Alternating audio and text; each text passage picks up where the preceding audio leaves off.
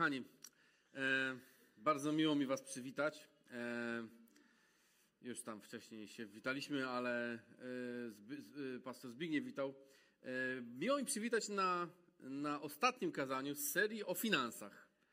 E, dzisiaj mamy właśnie taki temat dotyczący finansów. E, przymierzaliśmy się od paru miesięcy, jak nie od paru lat, żeby serię o finansach poruszyć w naszym zborze i się udało. Nazwaliśmy ją Kto kim rządzi. E, w ogóle chcieliśmy ją dużo wcześniej zacząć, już w marcu, ale z powodu wybuchu wojny postanowiliśmy, że to nie jest najlepszy moment i przełożyliśmy ją, ją na czerwiec. Miała się skończyć dwa tygodnie temu, ale był Dzień Dziecka, więc to też trochę było nie, nie frasobliwie, by częstować ludzi, którzy przyjdą na Dzień Dziecka kazaniem o kasie, więc przełożyliśmy je na dzisiaj. I ostatnie. E, pierwsze kazanie zaczął Piotr miesiąc temu. E, nie możecie, e, nosiło tytuł. Chodziło o to, że nie można służyć Bogu i pieniądzom. Musi być jeden Bóg w Twoim życiu. To znaczy, jest jeden Bóg w Twoim życiu. Jeśli coś innego, jeśli są to pieniądze, to, to nie jest to Bóg.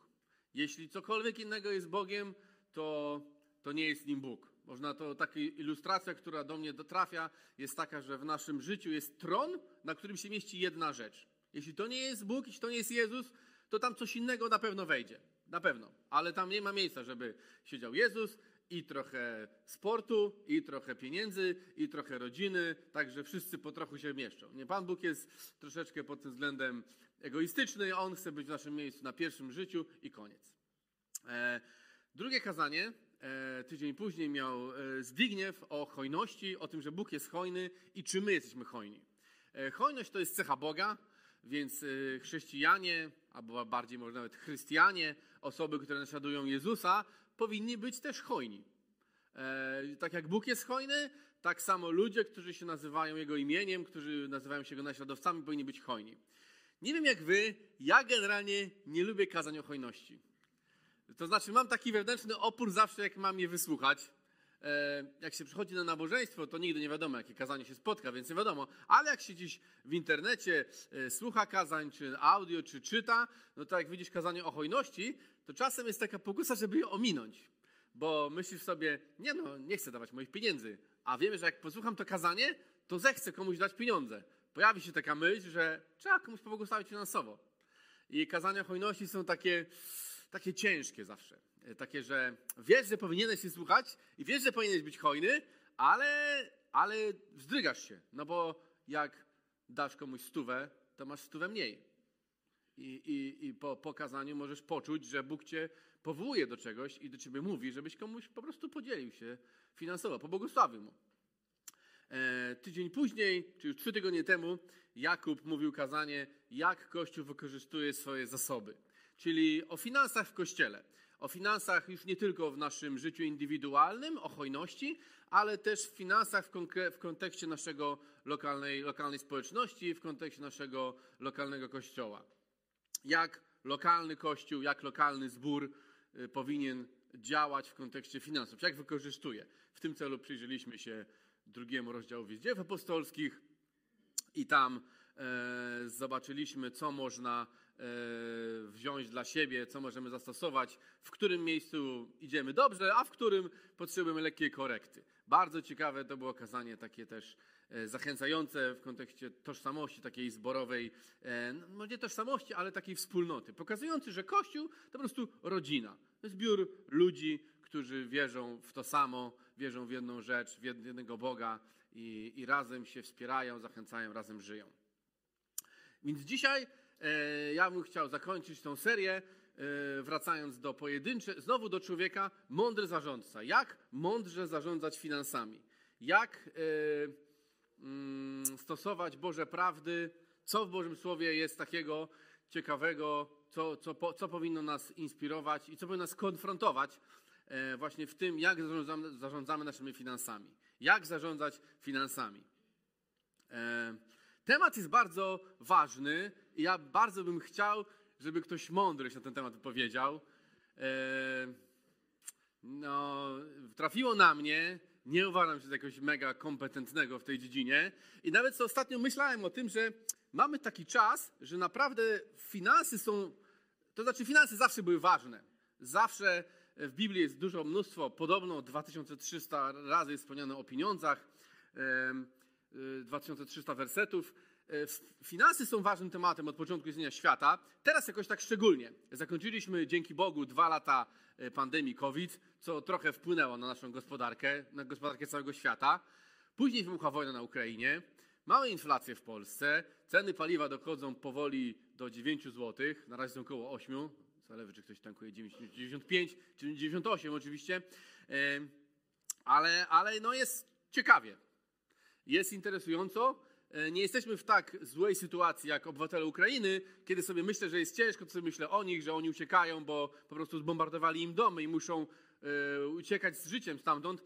To jest zła sytuacja. My mamy sytuację też złą, ale jednak lepszą niż oni. I to jest e, jakiś powód do dziękczynienia. I też jestem dumny z naszego kraju, że tylu, tyle milionów Ukraińców znalazło tu schronienie i że im pomagamy. To jest, to jest bardzo budujące. I mamy trudne czasy. I, I ważne jest w tych czasach właśnie zachować taką Bożą mądrość w dziedzinie finansów. Jak to działać? I gdzieś tak jak już mówiłem, od pół roku myślałem o tym kazaniu, e, jak, e, co tutaj jest ważnego do powiedzenia, co zawrzeć w tych 35, może 40 minutach, co jest takiego najcenniejszego z Biblii. I tak miałem takie przekonanie, że im dłużej o tym myślę, tym bardziej nie wiem, co mam powiedzieć. Trochę się czuję jak Kubuś Puchatek. Nie wiem, czy kojarzycie taki, taką scenę z Kubusia Puchatka, kiedy on poszedł do domu prosiaczka po swojego kolegę i jego tam nie było. I im bardziej Kubuś zaglądał do środka, tym bardziej prosiaczka tam nie było. I takie miałem trochę wrażenie, że im bardziej myślę o tym kazaniu, tym bardziej nie wiem, co mam powiedzieć. Może ty też się czujesz czasami jak Kubuś Puchatek, właśnie w tym świecie, kiedy masz pewne środki finansowe, masz pewną odpowiedzialność za ludzi, albo ktoś troszczy się o ciebie i może po prostu nie wiesz. I myślę, że to jest pierwsze miejsce, w którym powinniśmy się znaleźć, żeby powiedzieć: Boże, y, naucz mnie. Panie, ja chcę się dowiedzieć, jest tyle rzeczy, których nie wiem, nie wiem w co inwestować, nie wiem jak bezpiecznie budować swoją przyszłość, nie wiem na czym mam się opierać. Dobra, wiemy, że na Bogu, amen, aleluja, ale, yy, ale dalej trzeba naszym portfelem zarządzać. Czy właśnie jak w kryptowaluty niektórzy inwestują, czy w nieruchomości, czy w obligacje. E, jak to zrobić? E, więc jeśli ktoś też z Was się czuje trochę taki nieporadny, jak, jak właśnie taki miś, y, Kubuś, to, to witam na pokładzie. I chciałbym, żebyśmy mm, z tego miejsca e, spotkali się z Bogiem i właśnie pouczyli się od Niego. E, Pierwszą rzeczą w dziedzinie finansów to jest to, że jako chrześcijanie musimy zarządzać naszymi finansami razem z Bogiem. Nie możemy Boga trzymać z dala od tej dziedziny.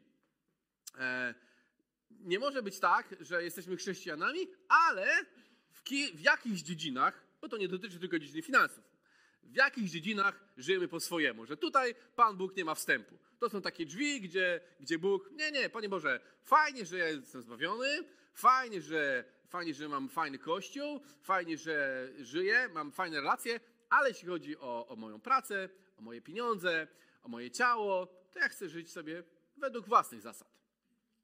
E, I tak nie, nie może być. E, Kiedyś, jak byłem, jak byłem młodszy, to, to kilka razy pastor w moim zborze używał takiego, takiego zwrotu, że portfel nawraca się ostatni.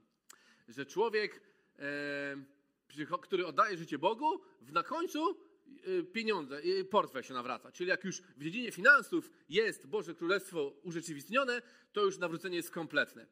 Nie wiedziałem, czy to jest chwyt manipulacyjny, żeby zwiększyć e, zbiórki finansowe na zbór, e, czy to jest rzeczywiście takie prawdziwe hasło, które odwzorowywuje. Coś w tym rzeczywiście może jest, e, ale rzeczywiście Pan Bóg też w tej dziedzinie powinien być.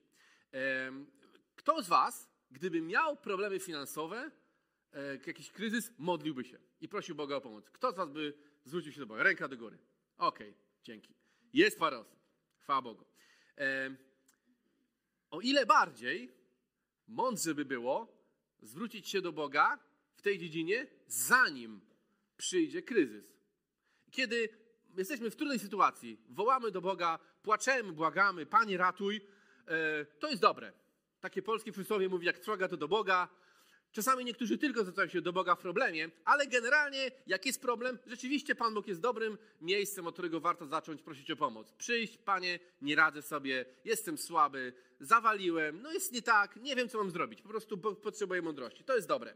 Ale myślę, że w dziedzinie finansów dobrze jest przyjść do Boga właśnie zanim będzie ciężko. Nie tylko wtedy, jak już będzie ciężko i problem i nie wiemy, co robić, ale jeszcze wcześniej, zanim to nadchodzi. Kiedy jest początek miesiąca lub dziesiąty, otrzymujemy pensję i mówimy, panie, to pieniądze, które zarobiłem w tym miesiącu, co mam z nimi zrobić? Tyle zarobiłem, część z tego to rachunki, opłaty, większa część albo mniejsza i została mi jakaś część, którą mogę gospodarować. Co mam z tym zrobić? Na, na co mam to spożytkować? Jak mogę tym pobłogosławić innych? Jak mam to wykorzystać na siebie? Co, co ja mam z tym zrobić? To jest, to jest, myślę, pierwszy punkt, od którego powinniśmy zacząć, że Pan Bóg, żeby zaprosić Boga do tej dziedziny życia i powiedzieć, Panie, Ty rządź, ja oddaję Tobie wszystko, pokaż mi, na co mam e, wydać moje pieniądze, które mi dałeś zarobić. Czy właśnie pobłogosławić kogoś, czy, czy co mam z tym zrobić? Zainwestować? Pieniądze są wspaniałym sługą, ale okrutnym Panem. E, bez względu na to, czy pieniądze, czy mamy problem z pieniędzmi, bo mamy ich mało, czy może mamy problem, bo mamy ich za dużo i się nie boimy, albo chcemy je jakoś zarobić, boimy się, że stracimy. Pieniądze są okrutnym panem. Jeśli to ty masz je w ręku i to ty nimi zarządzasz, są twoim sługą, pieniądze są wspaniałym sługą. To jest super. Możesz je komuś dać, możesz je wydać na siebie, możesz komuś wysłać na drugi koniec świata przelew i on dostaje pieniążki. Super. Ale jeśli pieniądze są naszym panem, e, bo nami rządzą, z powodu chciwości lub z powodu skrajnego ubóstwa, to, to jest to ciężko. Życie wtedy nie jest przyjemne. E, pieniądze są wspaniałym sługą i po to zostały stworzone, żeby nam służyć, żebyśmy nimi zarządzali, żeby one nam służyły, a nie po to, żebyśmy my służyli im. Nie po to, żeby one nad nami panowały. Taką też właśnie zasadą jest po prostu prostą, nie wydawać więcej niż się ma. Pewnie każdy z Was to wie, Większość mówi, no banalna rzecz. Ale jednak, jak przychodzi co do czego, to czasami wydajemy więcej niż mamy i potem pojawiają się kłopoty. Dlaczego wydałem więcej niż miałem? Czasami się zapożyczymy u kogoś, ale o, o, o pożyczkach i o kredytach to jeszcze później wspomnę. Ale to jest taka pierwsza zasada. Ona troszeczkę w dzisiejszej gospodarce i biznesie inaczej może funkcjonuje, ale to już nie chcę o tym mówić. Ale w kontekście indywidualnym moim, no to pierwsza rzecz, czy mnie na coś stać? Czy, czy ja mogę sobie na to pozwolić? Czy mogę to kupić? Po prostu wydaję tyle, ile mam. Jak zarobię więcej, mogę trochę wydać więcej. Też powinienem pomyśleć jakieś o przyszłości, żeby zaoszczędzić coś, ale, ale po prostu mieć to, że wydaję tyle, ile mam. Nie wydaję więcej, nie wydaję ponad stan i jakieś swoje wydatki właśnie weryfikuję przez pryzmat tego, ile mam. Um, przygotowując się do tego kazania, e, przesłuchałem Księgę Przysłów, przypowieści Salomona, e, właśnie pod e, kątem finansów, pod kątem pieniędzy. Co tam jest napisane? Ogólnie to jest świetna księga e, na wiele, wiele tematów. Czuję się po prostu mądry, jak ją czytam, nawet jak ją słucham. Bardzo polecam. Nie jest długa. Przesłuchanie księgi yy, przypowieści Salomona zajmuje półtorej godziny. Podejrzewam, że jak ktoś szybko czyta, to w godzinę niecałą przy tą całą treść może przeczytać. A z drugiej strony każde, każde takie, każdy pojedynczy werset praktycznie nadaje się na to, żeby go wrzucić na Facebook jako cytat albo na Twittera jako, taki, jako taką złotą myśl. Tam jest tyle tych złotych myśli, że, że po prostu aż głowa paruje. Yy, czytam to i myślę, o, ten wyślę temu, ten wyślę temu, ten wyślę temu, ten wyślę temu. Mnóstwo jest, jest tam rzeczy, yy, bardzo, fajnie, bardzo takich przydatnych życiowo. Jeśli chodzi o, o finanse, to znalazłem, w, rzuciły mi się w oczy takie cztery dziedziny, które yy, przebijają z przypowieści Salomona. E, mowa o dobroczynności, o takim pomaganiu ubogim, ludziom w ciężkiej sytuacji, o uczciwości, o byciu sprawiedliwym, o, o, poradach, czyli o zasięganiu rady kogoś mądrzejszego, kogoś, kto się bardziej zna na temacie, albo po prostu zdania innych osób, co myślą o tej czy innej decyzji. E, o zadowoleniu z małych rzeczy, żeby się cieszyć tym, co się ma, e, nawet jeśli to nie jest wiele. E, dobroczynność. O, tu są małe wersety. więc przeczytam, później są większe. Dobroczynność. Przypowieści Salomona 11:25. Kto jest dobroczynny, będzie wzbogacony, a kto innych pokrzepia, sam będzie pokrzepiony. Kto gardzi swoim bliźnim, ten grzeszy, lecz ten, yy, lecz szczęśliwy jest ten, kto się lituje nad ubogimi.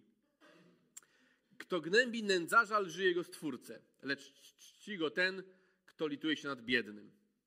I przypowieści 19:17 kto, kto się lituje nad ubogim, pożycza Panu, a ten odpłaci mu za jego dobrodziejstwo.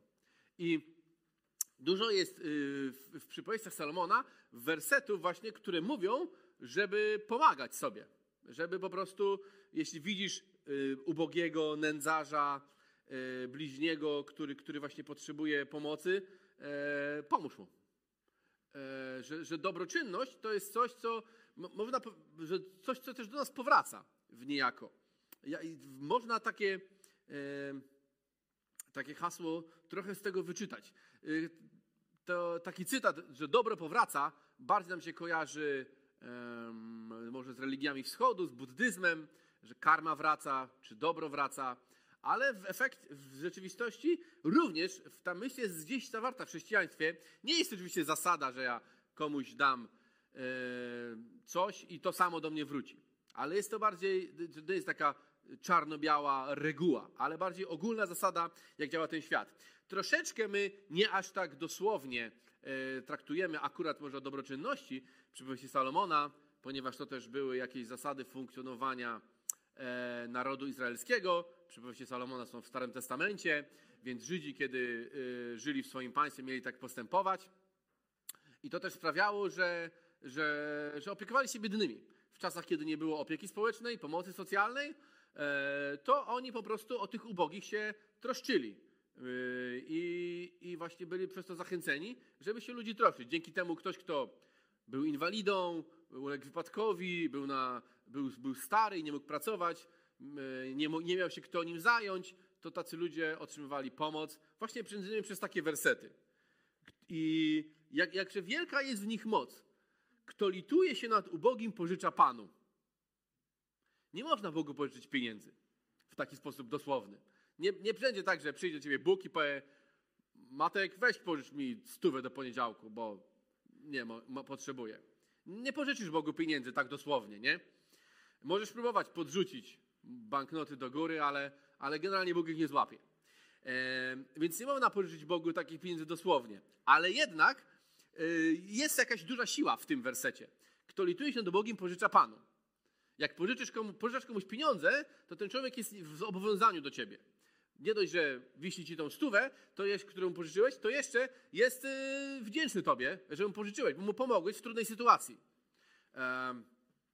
I tutaj czytamy taką zachętę, że kto lituje się do Bogiem, pożycza Panu. Mocne stwierdzenie, nie, niebagatelne.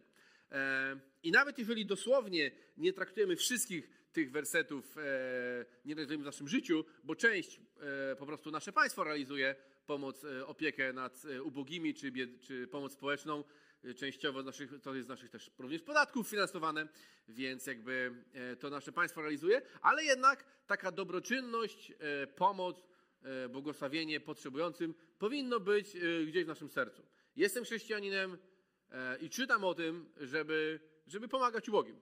Że jeżeli widzisz kogoś, kto, komu jest ciężko, komu można pomóc, komu można pobłogosławić, to, to zrób to. Może jest w takim wokół, w Twoim otoczeniu ktoś, kto się zmaga finansowo teraz, kto ciężko żyje, komu jest trudno. E, pomyśl, może, może Bóg Cię chce użyć do tego, żebyś mu ulżył, żebyś mu żebyś go pokrzepił, żebyś na nim zlitował. Drugi temat, e, który w przypowieściach Salomona jest właśnie poruszony mocno w kontekście finansów, to jest uczciwość. Taka sprawiedliwość, prawość, nieskazitelność. Człowiek, który e, jest uczciwy, postępuje zgodnie z prawem, e, nie wykorzystuje nikogo, nie, nie, nie, nie, nie jakiś krętacz, nie jakiś złoczyńca. I mamy kilka wersetów, które o tym mówią. Na przykład przypowieści 11-16. Kobieta miła zbiera zaszczyty, ta zaś, która nienawidzi uczciwości, jest ostoją hańby. Leniwi nie mają zasobów, lecz pracowici zdobywają bogactwa. W dom, czy przypowieści 15:6. W domu sprawiedliwego jest wielki dostatek, lecz dochody bezbożnego marnieją. Tu jest zawarta e, obietnica jakaś, albo jakaś bardziej zasada e, dostatku w domu sprawiedliwego, lecz dochody bezbożnego marnieją. Kto postępuje uczciwie, doznaje pomocy. Kto chodzi krętymi ścieżkami, wpada w dół. I przypowieści 10.3 Pan nie dopuści, aby sprawiedliwy głód cierpiał, lecz udaremnia żądze bezbożnych. A nie, jeszcze dwa. Przypowieści 12.27 Sprawiedliwego nie spotka żadne zło, lecz bezbożni mają pełno kłopotów. I przypowieści 11.28 Kto ufa swemu bogactwu, ten upadnie, lecz sprawiedliwi rozwijają się jak liść zielony. E, kładzie duży nacisk e, autor przypowieści Salomona na to właśnie, żeby być uczciwym i być sprawiedliwym. Że to jest coś, co, co Bóg widzi. Co czasami, e, czasami zastanawiamy się, nikt z nas nie powie, że Bóg jest ślepy, że Bóg nie widzi. Nie? Ale czasami w naszym życiu chyba tak się zachowujemy, że próbujemy tak się zabezpieczyć, tak się okopać, tak się, u, u, tak się ustawić, żeby nie dać się wykorzystać w żadnym wypadku, żeby być zabezpieczonym. I tak przezorność nie jest zła, ale musimy zawsze pamiętać, że gdzieś nad, nad nami czuwa Bóg. I On po prostu jest, On widzi nasze serca, On widzi Twoje serce. Widzi, czy jesteś uczciwy, widzi, czy jesteś sprawiedliwy, On widzi, czy Ty kogoś wykorzystujesz, e, czy ktoś Ciebie wykorzystuje. I czytając przypowieści Salomona, musimy mieć oczywiście na uwadze to, że to nie jest lista obietnic bezwzględnych, lista zasad, które się spełnią zawsze. Przypowieści Salomona są bardziej zbiorem ogólnych prawd, które funkcjonują w życiu, które działają, e, które, które powinny się sprawdzić. I jest napisane, że sprawiedliwego nie spotka żadne zło, przy, przypowieści 12-21, ale wielu sprawiedliwych cierpi i spotyka ich zło. Więc to nie są takie zasady całkowite, że bezwzględne, które zawsze muszą działać, ale ogólne zasady, w których funkcjonuje ten świat, które działają na tym świecie, który stworzył Bóg. Y, Natomiast z jeszcze z innej strony, dla nas, dla nas chrześcijan, to po prostu, jeśli jest jakaś zasada, to my powinniśmy po prostu ją stosować. Jeśli Bóg mówi mi, żebym postępował tak, to ja chcę tak postępować. I ja nie pytam, a co jeśli? No bo to już jest pytanie za daleko. Jak, py, jak pytasz Boga, a co jeśli tego nie zrobię? No to już jest twoje serce w złym miejscu. Albo jeśli Bóg mówi ci, nie rób tego, a ty mówisz, a jak zrobię, to co? No to, to nie jest dobre miejsce. To już, to, już, to już jest czas na modlitwę, czas na, na pokutę, na, na sprawdzenie swojego serca przed Panem, żeby swoje e, myśli wyprostować, swoją postawę względem Boga. E, Kolejną rzeczą, którą e, mówi e, przypowieści Salomona o pieniądzach, zauważyłem, są porady. Jest zasięganie porady. I żeby zasięgnąć kogoś, od kogoś porady, potrzeba mieć pokorę. Potrzeba móc się, być w stanie się przyznać, że, że ja nie wiem, że mam pomysł, ale chcę go skonsultować, czy on jest na pewno dobry. Że potrzebuję kogoś, kto, kto spojrzy na to z jego strony, czy to jest mądre. Albo w dziedzinie, w której mało się znamy, kogoś, kto jest po prostu specjalistą, fachowcem w tej dziedzinie. I na przykład tak przysłów 24:6. Pod roztropnym dowódcem możesz prowadzić wojnę, a zwycięstwo jest tam, gdzie jest wielu doradców. 15:22. Gdzie nie ma narady, nie udają się zamysły, lecz gdzie jest wielu doradców, tam jest powodzenie. 12:15. Droga głupiego wydaje mu się właściwa, lecz kto słucha rady, jest mądry. I przysłów 13:10. Zuchwałość wywołuje tylko zwady, lecz u tych, którzy przyjmują radę, jest mądrość. I otrzymywanie porady jest tutaj ewidentnie związane z mądrością. Kto z nas nie chciałby być mądry? Każdy chciałby być mądry. Każdy chciałby mądrze postępować, dokonywać mądrych wyborów. I jakimś pomysłem, receptą na to z przypowieści Salomona jest to, żeby po prostu słuchać rady innych osób. Zasięgać porady właśnie i myślę również w dziedzinie finansów jak najbardziej. Yy, w co inwestować? Yy, gdzie, jak oszczędzać? Jak gospodarować moimi finansami? Na co wydawać? Na co nie wydawać? Co warto kupić? Co nie, czego nie warto kupić? To jest, to jest też dziedzina, w której, w której potrzebujemy po prostu mądrości. Ja sam też e, skorzystałem z takiej porady kiedyś. E, nie w dziedzinie finansów akurat, w innej dziedzinie, ale e, był kiedyś taki moment, że spodobała mi się pewna dziewczyna i zasięgnąłem porady kilku osób starszych, mężczyzn, kobiet, co oni myślą. Powiedzieli w porządku. No i dzisiaj jestem dwa lata po ślubie. Jestem zadowolony.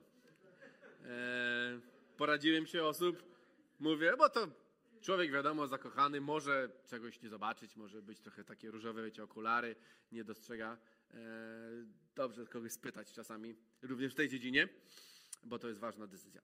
A, ale również w dziedzinie finansów, nie? Mieć tą odwagę, i to trzeba mieć odwagę, trzeba powiedzieć sobie szczerze, trzeba mieć odwagę, powiedzieć kogoś, słuchaj, y, potrzebuję porady, nie? Mam jakiś pomysł i po, pomóż mi, czy to jest, zobacz, czy to jest dobre.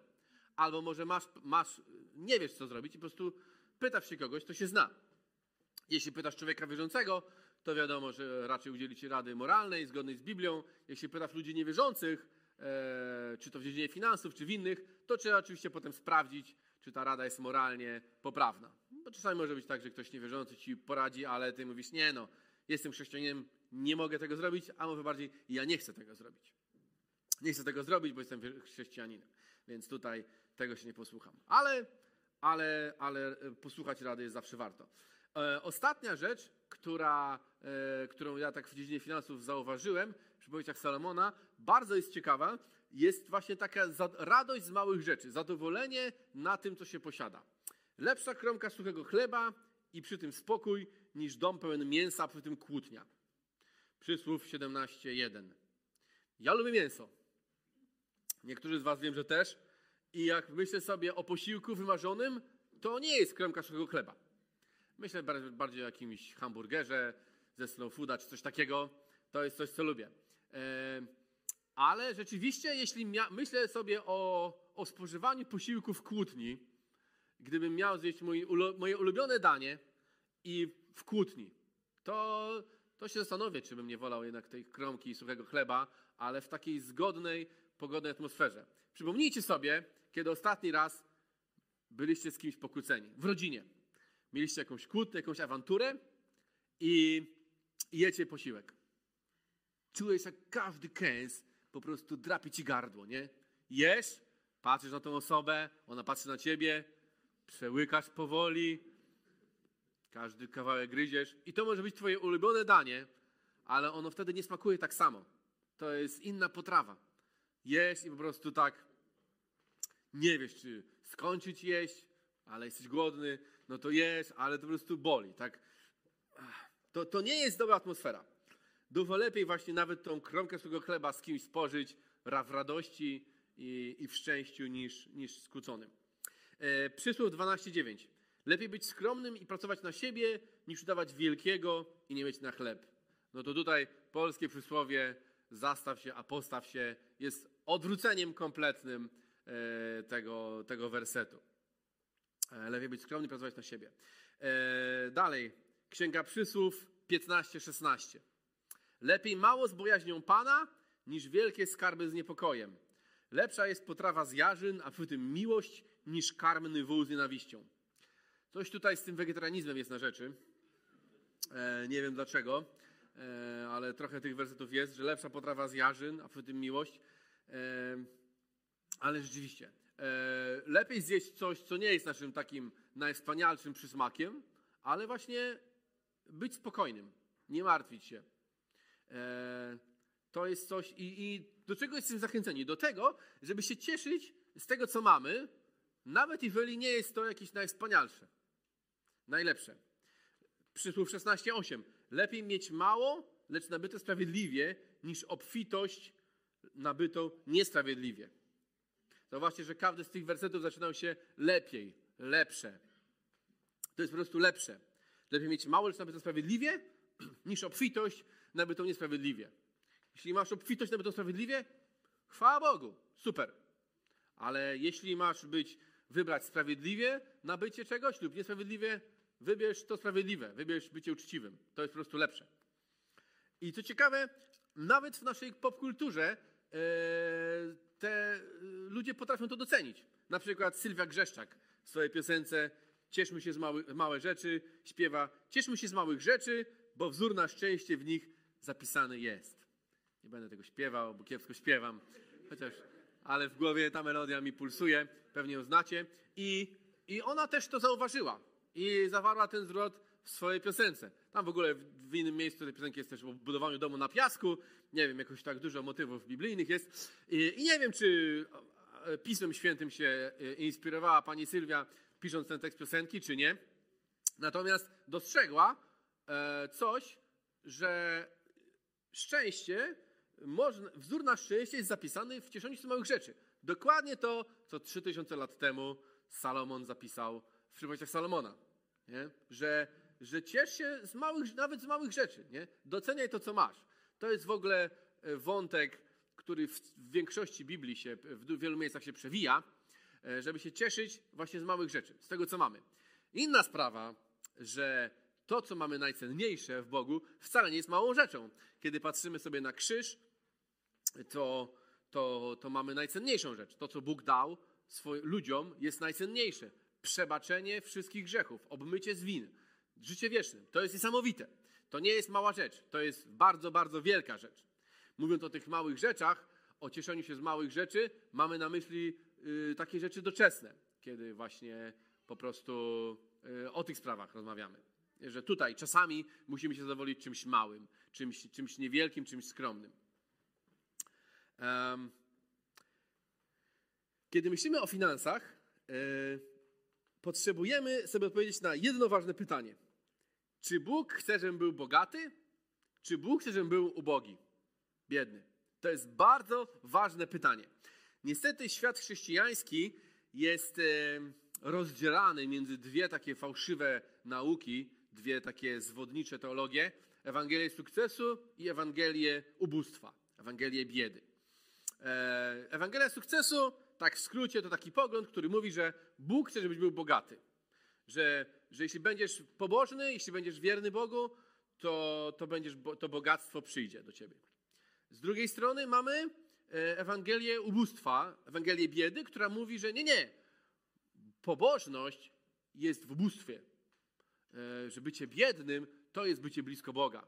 Może dlatego też słowo ubogi się kojarzy, ma takie słowo, że ubogi to uboga. Nie wiem, czy to jedno się wzięło z drugiego, czy drugie z pierwszego, ale jest też taki pogląd, że, że bycie pobożnym, biednym, uciemiężonym to jest prawdziwe błogosławieństwo i to jest, to jest bycie prawdziwie pobożnym. I e, na przestrzeni historii chrześcijaństwa wcześniej, w ostatnich kilkudziesięciu latach, Ewangelia sukcesu zdaje się być trochę bardziej popularna. W poprzedniejszych stuleciach raczej Ewangelia ubóstwa była bardziej trochę popularna, chociaż i dziś są jej gorliwi wyznawcy. I musimy sobie e, zrozumieć, że no, to są, obie te rzeczy są fałszywe i my gdzieś się poruszamy pomiędzy. Niektórzy z nas są biedni, niektórzy z nas są bogaci. E, Bóg chce, że nie ma uniwersalnej zasady dla Boga, czego chce dla mnie. E, może ktoś z nas będzie bogatszy, ktoś będzie biedniejszy. Ktoś z nas zaczyna z takiego poziomu, ktoś z takiego. Ktoś doleci, do, pomnoży swój majątek bardzo, ktoś pomnoży swój majątek niewiele. To jest, to jest ważne pytanie. Ważne, ważne pytanie. Czy, czy Bóg chce, żebym był bogaty? I to jest pytanie, na które powinieneś sobie odpowiedzieć. Zachęcam też E, żeby właśnie może to rozważyć w grupach domowych, w tygodniu, w grupach domowych, w grupach wzrostu, żeby sobie ten temat właśnie poruszyć, e, podyskutować. Co ja myślę, że Bóg myśli? Bo to, co Bóg myśli, to wiecie, to Bóg myśli, to jest niezmienne. Ale ważne jest też, co ja myślę, że Bóg myśli o mnie. Czego Bóg chce dla mnie. Jak mi się wydaje, czy Bóg chce dla mnie bogactwa, czy ubóstwa? Nie? I podejrzewam, że niektórzy z nas mają tendencję do przechylania się w jedną stronę, niektórzy do, w drugą.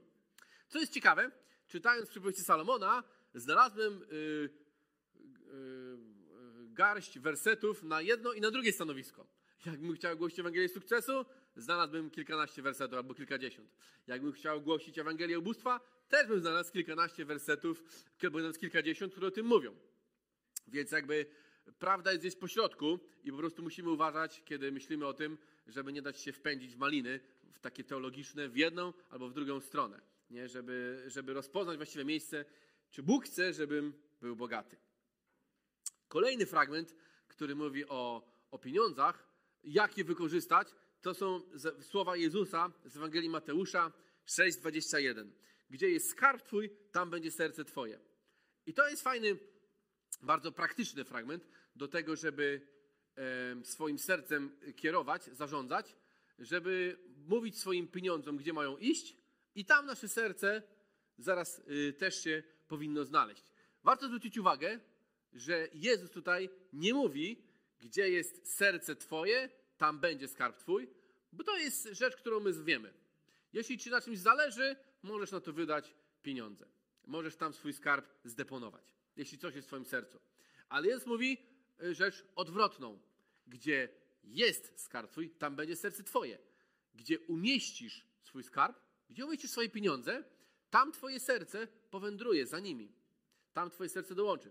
To jest taki sposób niejako trochę na sterowanie swoim sercem, swoimi emocjami. Jeśli chcesz coś polubić, jeśli chcesz kogoś polubić, to wydaj na to, na tą, na tą osobę, na tą rzecz trochę pieniędzy. Jeśli chcesz kogoś bardziej polubić, zaproś go na obiad.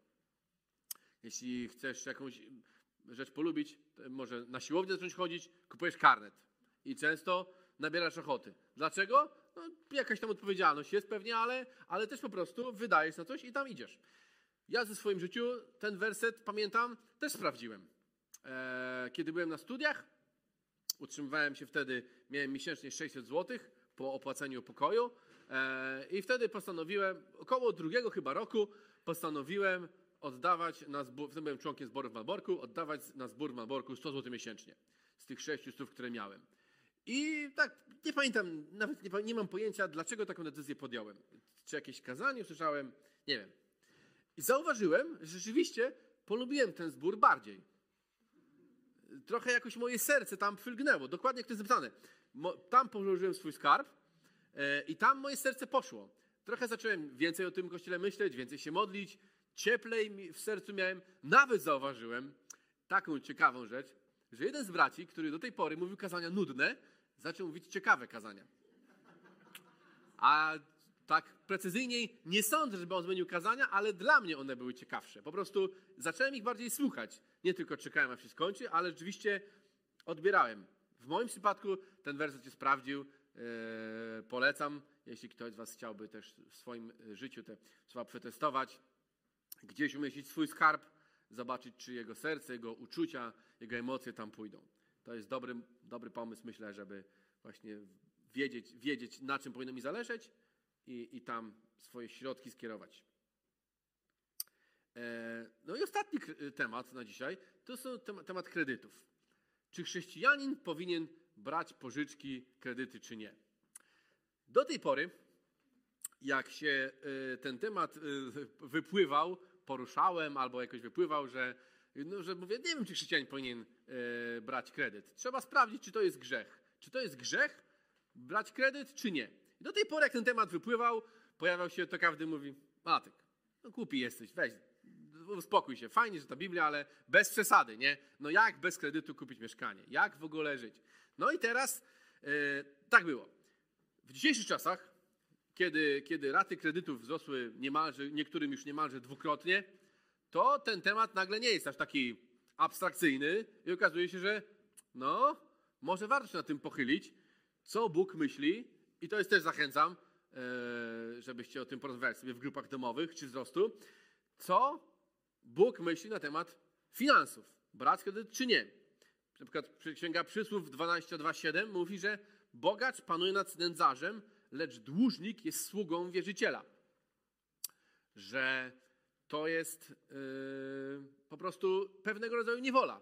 Zresztą, nawet gdybym tego wersetu nie przeczytał, to po prostu zaciągając kredyt w banku, czy w jakiejś innej instytucji, czy u kogoś, stajemy się w jakiś sposób niewolnikiem tego człowieka. Tą, tą taką wolność, o której lubimy tak mówić, tracimy. Po prostu oddajemy.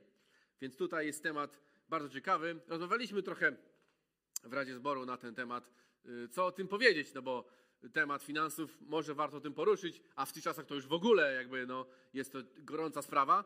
Generalnie uważamy, że to nie jest grzechem y, zaciągać kredyt, ale trzeba to naprawdę grubo przemyśleć, grubo się zastanowić, bo się po prostu dłużnik staje sługą wierzyciela.